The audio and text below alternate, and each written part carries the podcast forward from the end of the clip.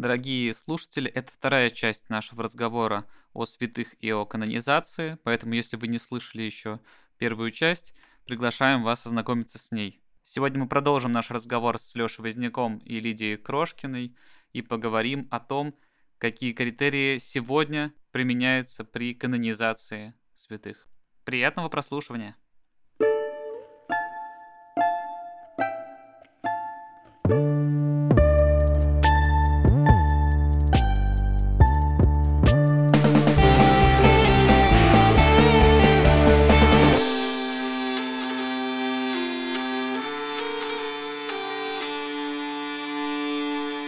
Мне как раз вопрос. Я, может быть, недостаточно в этой сфере образован, но вот э, на мой поверхностный взгляд я замечаю такую закономерность, что люди, которые как-то ярко себя проявили еще и в разумном смысле, то есть они много писали, они много размышляли, и у которых было какое-то дерзновение к новому, к ним очень осторожно всегда относятся и очень боятся их канонизировать. То есть почти никто из них не канонизирован, только если он если он мученически умер, да, для него это как бы билет э, в святость получается. И то не обязательно. И то не обязательно, вот как раз, да, тут же отец Антор, мне mm-hmm. кажется, хороший этому пример.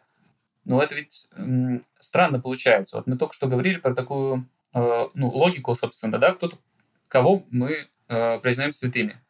Тех, кому хочется подражать э, в своей церковной жизни, чтобы она становилась полнее, чтобы она становилась ну, как бы ближе к Богу, ближе к Христу. Но люди, которые внесли какой-то очень важный, такой духовно-рациональный вклад, они не попадают в эту плеяду. И ну, трудно поверить, что в наше время нет этого запроса. Мне кажется, он колоссальный. Э, как раз-таки именно на осмысление и того, что было в 20 веке, и истории церкви вообще, потому что вот все те вопросы, которые сегодня прозвучали, их очень много. Вот, они, ну, как бы возникают у людей. И э, из-за того, что никто не, ну, не проставляется, никто из людей, которые, собственно, этим и занимались, ну, получается, что церковь просто не знает, на кого ориентироваться. Почему вообще так получается? Вот моя версия, она такая, немного пессимистичная. Э, она заключается в том, что в церкви нету достаточных сил и умственных, и духовных, чтобы эти труды оценить. А э, принимать просто страшно, потому что у нас, если святого канонизируют, то принимают его целиком, как правило. Не за то, за что его, собственно, да, канонизируют. Ну, такое, да, бывает, да, вот за какие-то именно определенные заслуги, да, а у него там где-то с краю, например, есть что-то спорное. Ну, вот это вот. У нас, если что-то такое находится, все, это э, до свидания, перезвон... мы вам перезвоним, да? Это, мне кажется, тоже черта вот этого, вот этой географии, да? Что вся жизнь должна быть как героическое повествование. У Грэма Грина, кстати, есть классная книжка, которую, кстати, отец Александр Мень, по-моему, переводил и озвучивал. Она называется «Сила и слава». И там вот главным героем выбран э, священник, у которого, э, который пьет, у которого есть как бы такие отношения на стороне. И вот он отправляется в Латинскую Америку, ну, собственно, в Латинской Америке во времена а, значит, гонений на веру, вот, вот пытается в каком-то смысле Грин пытается показать явление святости вот в таком человеке. Да, Сергей Сергеевич тоже его, это произведение любит приводить. Аверинцев. Аверинцев, да, вот в, этой, в этом контексте. Но, знаете, тут э, интересный, конечно, вопрос, но, но все понятно. Тут сразу хочется задать вопрос, а судьи кто? Кто, собственно, занимается у нас канонизацией? И тут мне сейчас интересная мысль пришла. Первый раз она пришла, но мне кажется, она как-то многое объясняет. А, кто у нас занимается э, канонизацией? Вот я сейчас открываю нашу комиссию, да? синодальную Синодаль. комиссию по канонизации святых. Ну, кто? Ну, а, митрополит Ювеналий? Ну, Ювеналий нет. Ювеналий уже нет, уже несколько лет как нет. А, вот, даже почти 10 лет. А, вот, значит, епископ Троицкий Панкратий Жердев, викарий Московской епархии. А, и так далее. Тут целый список. А, кстати, и наш Тверской Амбросий здесь же. А, вот. И, ну, в общем, это епископы. в основном. Ну, есть тут архимандрит Дамаскин, Орловский много потрудившийся по собиранию, да, протерей Владислав Пи, Цыпин, протерей Кирилл Калида и так далее. Ну, то есть, в общем, это иерархия, да, и отцы этим занимаются. А, и ну, мы понимаем, что в Русской Православной Церкви все-таки в 20 веке ну, Русская Православная Церковь пострадала очень сильно. Да? И что если мы сравним, да, а, ну, скажем так, качество жизни, иерархии, да, а, допустим, в 20-е годы, ну, то есть как они жили, да, тоже, конечно, до революции там тоже все было по-разному, но даже до революции, когда ты вот читаешь отзывы епархиальных архиереев, э, да, 5-7 годов, то и посмотришь сейчас, да, вот э, какие-то видео, сейчас, благо, много всего можно посмотреть, то мы понимаем, что даже просто уровень, уровень образованности, он не стоит, а, а, так сказать, ну, то есть нас трудно сравнить. Я сейчас не то чтобы епископов ругаю, я говорю в принципе о нас, да, понимаете, мы пигмеи по сравнению а, с той, а, так сказать, с тем уровень, уровнем, он был довольно э, тонкий, этот прослой, этот уровень, но он был такого качества, которого нам сейчас не достичь, ну, просто потому что мы после Мамая живем. Вот, поэтому тут а, это можно сказать. Но вообще-то иерархия это всегда была такая страдающая. А, с эпохи, скажем так, постгонений, да, вот а, Константиновской иерархия, она вот э, оказалась все время перед главным искушением Христа. Вот, да, было три искушения Христа, да, вот можно сказать, что какое из них главное? На мой взгляд, самое ключевое, самое страшное искушение для человека – это, конечно, власть, искушение властью. И вот это испытание, мы понимаем, далеко не все проходили, и история об этом много очень говорит, поэтому тут ничего даже не надо говорить. И, кстати, в плане святости, вот типов святости, это тоже очень характерно, да, вот как, а, например, Голубинский а, говорит о том, какие вообще а, категории святости есть, да, или типы святых – да, вот их а, выделяют несколько а, три класса святых. Да? Вот первый класс святых – это как бы а, это те классы, э, сама принадлежность к ним говорит о святости. То есть как бы их, они не требуют канонизации, это понятно. Ветхозаветные патриархи и пророки – это новозаветные апостолы. Ну, Божья Матерь, она особняком здесь, да, и Иоанн Креститель. Вот, ну, он, в принципе, к классу пророков относится, да. Класс мучеников, да, вот усопших, которые постепенно в течение известного времени. Вот, да, вот он образовывался, и прежде всего это, конечно, то, то есть само мученичество им принесло венец этой святости. Они не нуждаются в канонизации, ну, по крайней мере, а, в ранней церкви э, вообще даже об этом даже невозможно было, так сказать, заикаться, ну и вот мы их почитаем а, мучениками. Да? И третий класс – это святые, по которым, что называется, лично уже говорят – ну, вот они э, лично э, вот, проявили себя так, что вот мы, церковь может вот о них э, свидетельствовать как о святых людях. Хотя мы с вами изначально говорили, что вообще церковь это есть церковь святых. Что в нормальном случае, если ты не святой, то вообще вопрос, христианин ли ты? Это всерьез вопрос. Потому что, ну, что мы понимаем под святостью? Если мы понимаем под святостью, а, так сказать, ге, такой, такую героику, как античных героев, такие полубоги, то это, конечно, не об этом речь.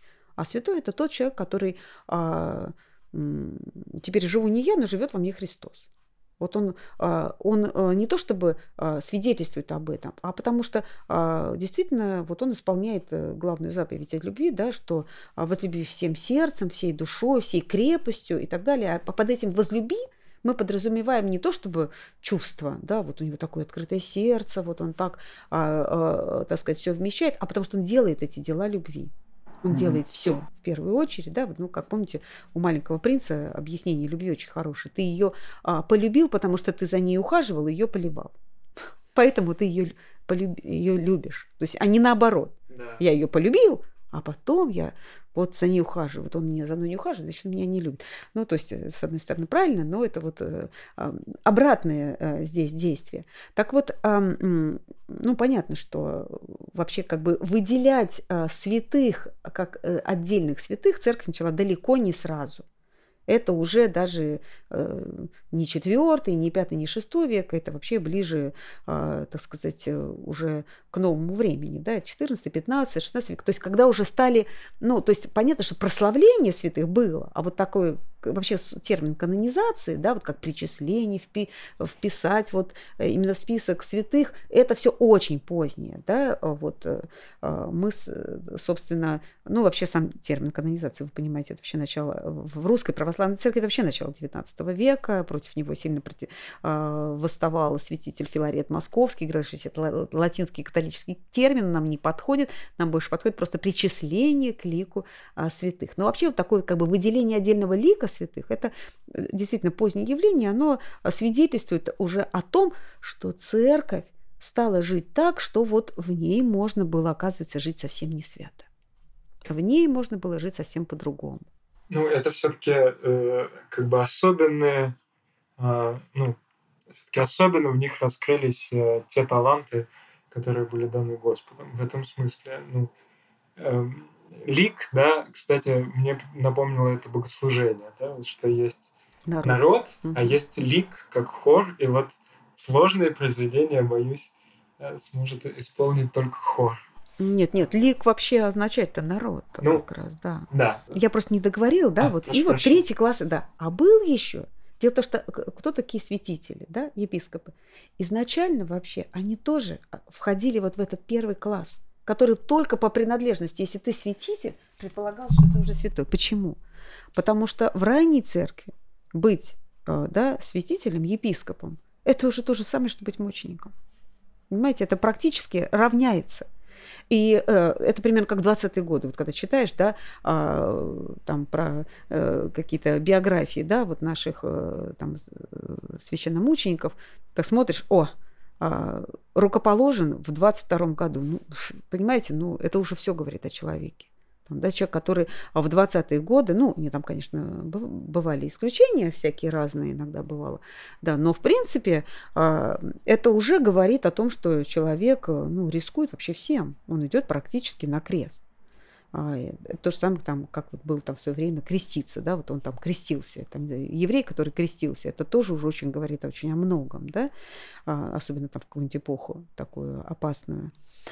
Вот, поэтому э, святители относились к этому классу, а потом перестали относиться к этому классу. Не случайно, потому что настало время, когда святители, э, святителям стало быть выгодно – да, и он а, больше уже э, скорее э, относился к власти уже государственной, чем к власти церковной. Вот. А, и вот они сейчас святители и решают этот вопрос, кто у нас святой. Поэтому запрос святителей часто у нас здесь играет роль. Ну, кто у нас сейчас? И у нас по правилам, кто, а, как мы можем канонизировать? Вот, допустим, Лёша и Илья. Вы понимаете, что вот этот человек э, вот, обязательно должен быть прославлен. Вот как а, это какова процедура канонизации, знаете? Нет. Вот ну, если вдруг а, Алексей а, и Илья, э, будь вы, я не знаю, профессорами даже богословия, но не епископами, если вы решите написать в синодальную комиссию вот такое ходатайство о том, что вот, вот посмотрите, дорогая комиссия, вот уважаемая, а, вот такой святой. Никто не будет рассматривать это. Почему? Потому что по процедуре это должен сделать правящий архиерей той или иной епархии, который ну, имел какое-то отношение, тот или иной подвижник, святой, мученик и так далее. А вот он, его прошение будет рассматриваться, а прошение хоть всей епархии, но мирян не будет. И вот э, поэтому, поэтому действительно вот этот запрос а, и этот ответ, скажем так, да, а, нашей комиссии, он действительно отражает запрос э, ну, иерархии по большей части а не а, народа, э, тем более там народа такого вот креативного, недавно воцерковленного, который там в поиске духовном находится и так далее, и так далее. Нет, вот действительно, ну я думаю, что все меняется. Я думаю, что мы сейчас приходим к новой эпохе, а, и то, что вообще-то все-таки а, а, Иларион Алфеев заявил, вообще это на самом деле неожиданность для меня просто. Очень большая неожиданность, потому что, ну, почти, по крайней мере, от него я этого не ожидала. Вот. Но все-таки в этом выражается некая ситуация наша общецерковная, что церковь сейчас все-таки ну, под, под ногами у нас сейчас Русской Православной Церкви земля горит. а, действительно вот этот авторитет церкви резко падает рейтинг, как сейчас говорят, да, а, а народ, э, то есть у нас, у нас совершенно а, не церковная страна, и вот в 88 году, 1988 году, когда были массовые крещения, что вообще, конечно, не гуд, потому что оно было, точнее, что крещение это хорошо, может быть, но что они были без подготовки людей, да, и многие священники прям так, ну, э, знаете, а, с радостью, с восхвалением говорили, вот у нас второе крещение Руси происходит – Благодать покроет. Да, да. Но Исправить. мы видим, где сейчас это второе крещение Руси. Посмотрите на молодежь. Вот я преподаю студентов, да, религиозную культуру. Вы знаете, там просто а, а, ну, христианство не ночевало у нашей молодежи. Они вообще, то есть это просто табула раза. То есть э, вот такое чувство, что у э, России не было вообще никакой русской культуры, э, христианской культуры. Вот просто вообще вот э, а, ничего. Хотя а, какие-то слова и знаки, они все это знают, но они от этого, а, им это все неинтересно, и представление о человеке в христианстве им кажется, что такой вот, вот как Познер э, говорил у Серафима недавно, да, что христианство принесло рабское сознание. Понимаете, ну это, простите меня, детский сад, это говорит о полном непонимании ни православия, ни христианства, ни культуры. Что же нам делать вообще тогда? Если сейчас, э, с одной стороны, у церкви значит, земля горит под ногами, с другой стороны, если ты не правящий архиерей, то ты не можешь э, даже, даже заявление подать, не говоря уж про все остальное.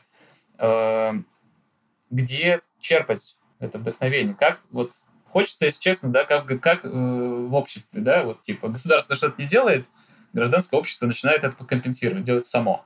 То есть нам что делать? Какое-то такое типа народное прославление, чтобы можно было как-то уже ну, вдохновляться. А то у нас народ, ну, правда, часто очень боится, если чего-то где-то не, не подписано, а вдруг там еретик. Вот я таких очень много знаю, кто, если человек не прославлен, не канонизирован, будут с большой осторожностью. Несмотря даже на то, что ну, ты читаешь текст этого человека и понимаешь, что там, вот, там все горит духом и Христовой любовью. Но какие-то вещи такие, они как-то людям важны. Вот что делать? Или не надо ничего делать? Очень даже надо делать. И мне кажется, первое, что надо делать, это надо э, возвращаться к источникам, к основам и к базовым, э, к базам да, вот, э, нашей веры. Это прежде всего Евангелие, и это те самые святые. Мы их не знаем, наших святых. Вот у нас сейчас, э, да, когда говорят про святость, про святых, а, а кто их у нас сейчас знает? Если раньше а, во многом все-таки, вот если говорить о русском народе, да, то это было основное чтение а, жития святых даже не Евангелие, больше все-таки жития святых. Через жития святых очень многое воспринималось а, и так далее, и так далее. Конечно, народная тут очень культура была такая, ну, а, тоже неоднозначная, а, вот, но нам есть что изучать. Вот что делали а, наши а, да, предки, а, русские мыслители а, и русские люди после революции когда вот случилось, да, вот они, там, не знаю, вот, да, я про зарубежье сейчас говорю, образовали, да, то же самое было здесь у нас, допустим, в общине а, отца Сергея Савельева, да, они образовали кружок по изучению России, у них это было. Но а, они там изучали, ну, то есть и по изучению православия, потому что его знать надо. Мы же его действительно не знаем.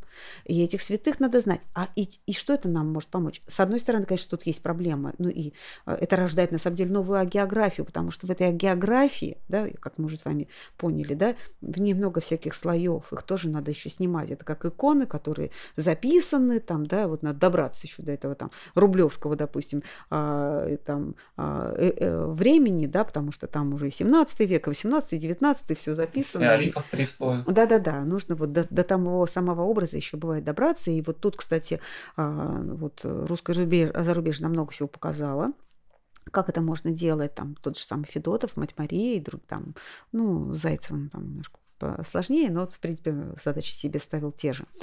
Вот, а поэтому вот это надо изучать и смотреть, и различать а, две вещи. Есть критерии канонизации, да, вот знаете, да, три критерия канонизации, которые сформулированы были еще патриархом Иерусалимским нектарием в 17 веке, и они до сих пор у нас э, ну, как бы остаются, в общем-то, нормативными. Да? Это а, православие безукоризненное, А, другой вопрос, что тут сразу тысячу вопросов можно задать, что это означает. А вот это вот э, читаем святых, и вдруг видим, да, ну там очень по-разному а, все получается, да. Это совершение добродетелей, за которыми следует противостояние за веру, а, и до крови, даже вот э, до мученичества, и проявление Богом сверхъестественных знамений и чудес. А что касается нетления мощей и благоухания костей, это все-таки а, такое, ну, дополнительный, скажем так, критерий, но не обязательный. Так вот, а, а, по всем этим критериям мы можем задать тысячу вопросов, да? но мы их можем увидеть в конкретных э, святых.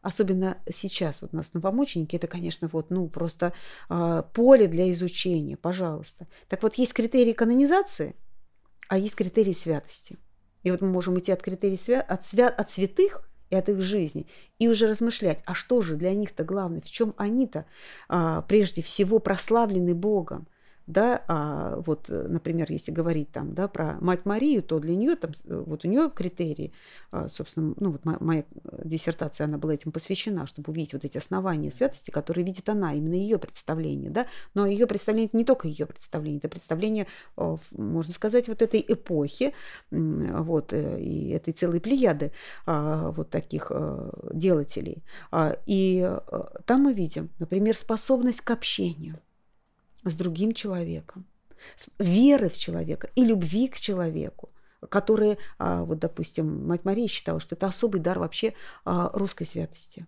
Вот такого вот проникновения. На самом деле не только, конечно, но вот просто, что она говорит, что тут какой-то особые дары были открыты, и они проявляются там в русских писателей, в русской культуре, там, да, мыслителей, философов и так далее. И вот э, это надо изучать, это надо знать, в это надо вникать для того, чтобы этому вдохновляться. И это, что называется, ну, как бы изнутри будет менять нашу жизнь, потому что будем меняться мы, глядишь, а, из нас, и, из вас вот, да, какие-то и святители новые а, появятся, которые будут делать здесь погоду. Но вообще, конечно, время тут покажет. И, а, честно говоря, для меня, например, не так важно, канонизирован человек или нет. И для Бога это не так важно. Это может быть важно в целом вот для а, церкви, потому что вот можно приводить пример. Потому что на самом деле вот канонизация, она не спасает. Почему? Потому что а, когда ты, а, допустим, приводишь аргумент, из жизни какого-то святого по какому-то вопросу. Ну, допустим, а, вот 30 э, лет назад а, большим вопросом в церкви, да, был, например, можно ли молиться своими словами. Не поверите, вплоть до догматического к этому. Вот я просто знаю нескольких там православных, в том числе и священников, которые говорили, вообще это нехорошо молиться своими словами, у нас есть молитвы святых, вот и, и так далее, и так далее, и вот надо им молиться. И когда им, им приводишь, выкладываешь, допустим, цитату святого, канонизированного э, святителя а, Феофана Затворника, которого он очень почитает. Вы знаете, лукавство проявляется тут же. Говорит, ну, это он говорил по такому поводу, это говорил конкретно и лично этой даме, а вы-то тут при чем? А мы совсем другие люди и так далее, и так далее. Понимаете, не спасает эта ситуация. Поэтому э, вот э, все оно идет все-таки как бы от корней. Вот важно, чтобы корни нашей веры, они действительно были э, евангельскими, христовыми, э, и чтобы мы действительно э, хотели, э, видели этих святых, подражали этих святых, чтобы эта святость, вот она вела напрямую ко Христу, подражанию э, ко Христу. А тут у нас нам открыто все здесь. Вот надо изучать. У меня тогда, может быть, завершающий вопрос. А, вот, может быть, э, например, несколько святых, может быть, даже не канонизированных, которых действительно вот сейчас особенно стоит изучать нам. Или для вас, вот, которые особенно важны. А, первый – это Аверинцев. Это, безусловно, святой человек, которого надо изучать. Все. Например, его проповедническое наследие. Его, конечно, научные труды – это тоже проповеди, это уникальные научные труды, под которые являются одновременно проповедями. Но вот его проповеди – это, мне кажется, просто кладезь, это настоящий жемчуг, который вот надо просто вникать и вдохновляться, и он действительно, это, там, все, там все есть. И смирение, и глубина, и, а, и, и мистичность, и а, ну все. И в том числе свидетельство святых, очень глубокое. Потом я бы здесь назвала бы, ну вот, в общем-то, тех, кого еще не канонизировали, о ком вот наш журнал «Православная община» еще в 90-м году заявил. Вот, о тех, кого надо канонизировать. Это Таврион Батовский тоже человек, в котором вот эта новая святость очень ярко проявилась. И вроде бы никто в этом не сомневается, но почему-то его не канонизируют. Но, видимо, что-то не соотносится с, теми, с тем представлением о святости от тех, э, у тех людей, от которых это зависит. Вот. А потом, мне кажется, а, Спиридон Кисляков – вот тоже такая фигура, да, она неоднозначная, но на самом деле это то, что, ну, ну просто он действительно открыл, сделал такие очень важные открытия, они во многом импульсивные, недодуманные еще, ну, вообще-то не, обязан, понимаете, э, э, святой и вообще любой не обязан сделать все за нас. Он какие-то от, открывает двери, а наше а, дело дальше вот думать, прорабатывать. Ну, ну, отец Александр Меня, а, отец Павел Адельгейм. А, вот. А, мне кажется, важно именно подход изменить вот к этой канонизации, потому что то, как наша комиссия по канонизации подошла канонизации новомучеников и исповедников России, это в корне как бы подход неверный. И об этом очень хорошо свидетельствовали сами исповедники веры, которые вот дошли до наших дней. А, вот, что нельзя а, основывать а, свидетель, основываться на свидетельствах врагов, да, вот этих самых личных делах. Но к этому уже как-то комиссия подошла, и об этом тоже говорила, в, том числе Дамаскин Орловский. Вот. Но все, конечно, зависит от того, что для нас Христос, кто для нас Христос, что для нас вера христианская. Вот. Поэтому Отсюда здесь все идет. Но святые нам очень на многом говорят. Надо как можно больше сейчас исследовать и изучать то, что они говорили. Потому что многие вообще не понимают, как можно подражать новомученикам. Прям всерьез. Протеереи говорят, всерьез говорят публично. Что, как это подражать новомученикам? Что мы должны пойти умереть, что ли? Вообще, меня это поражает. Они же не только умерли.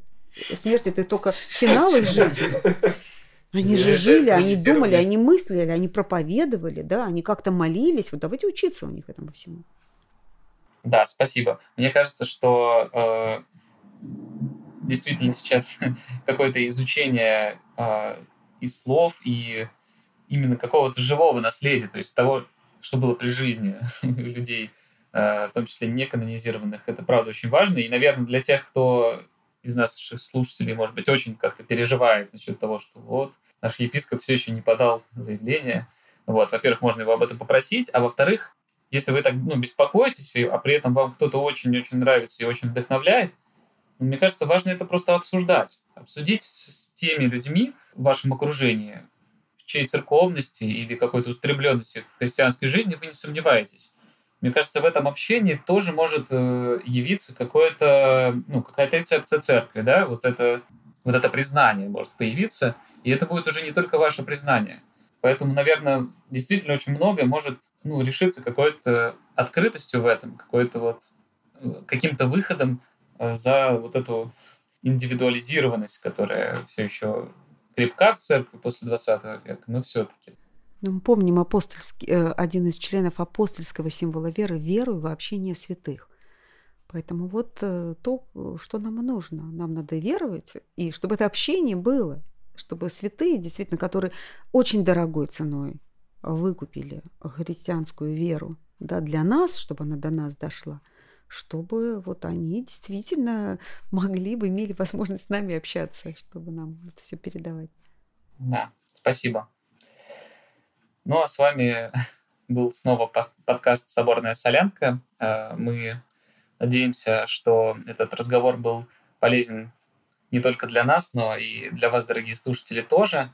Наверное, эта тема еще будет обсуждаться и в контексте вот э, новых двух, возможно, будущих святых, э, но и не только. Мы надеемся, что и в нашей группе ВКонтакте тоже мы будем как-то вспоминать о разных достойных людях недавнего прошлого и может быть, какое-то общение э, сложится вокруг них, и мы сможем вот кого-то признать таким нашим пабликовским, местно чтимым святым, вот, который будет нас вдохновлять в нашей жизни. Всего доброго. До свидания. Счастливо.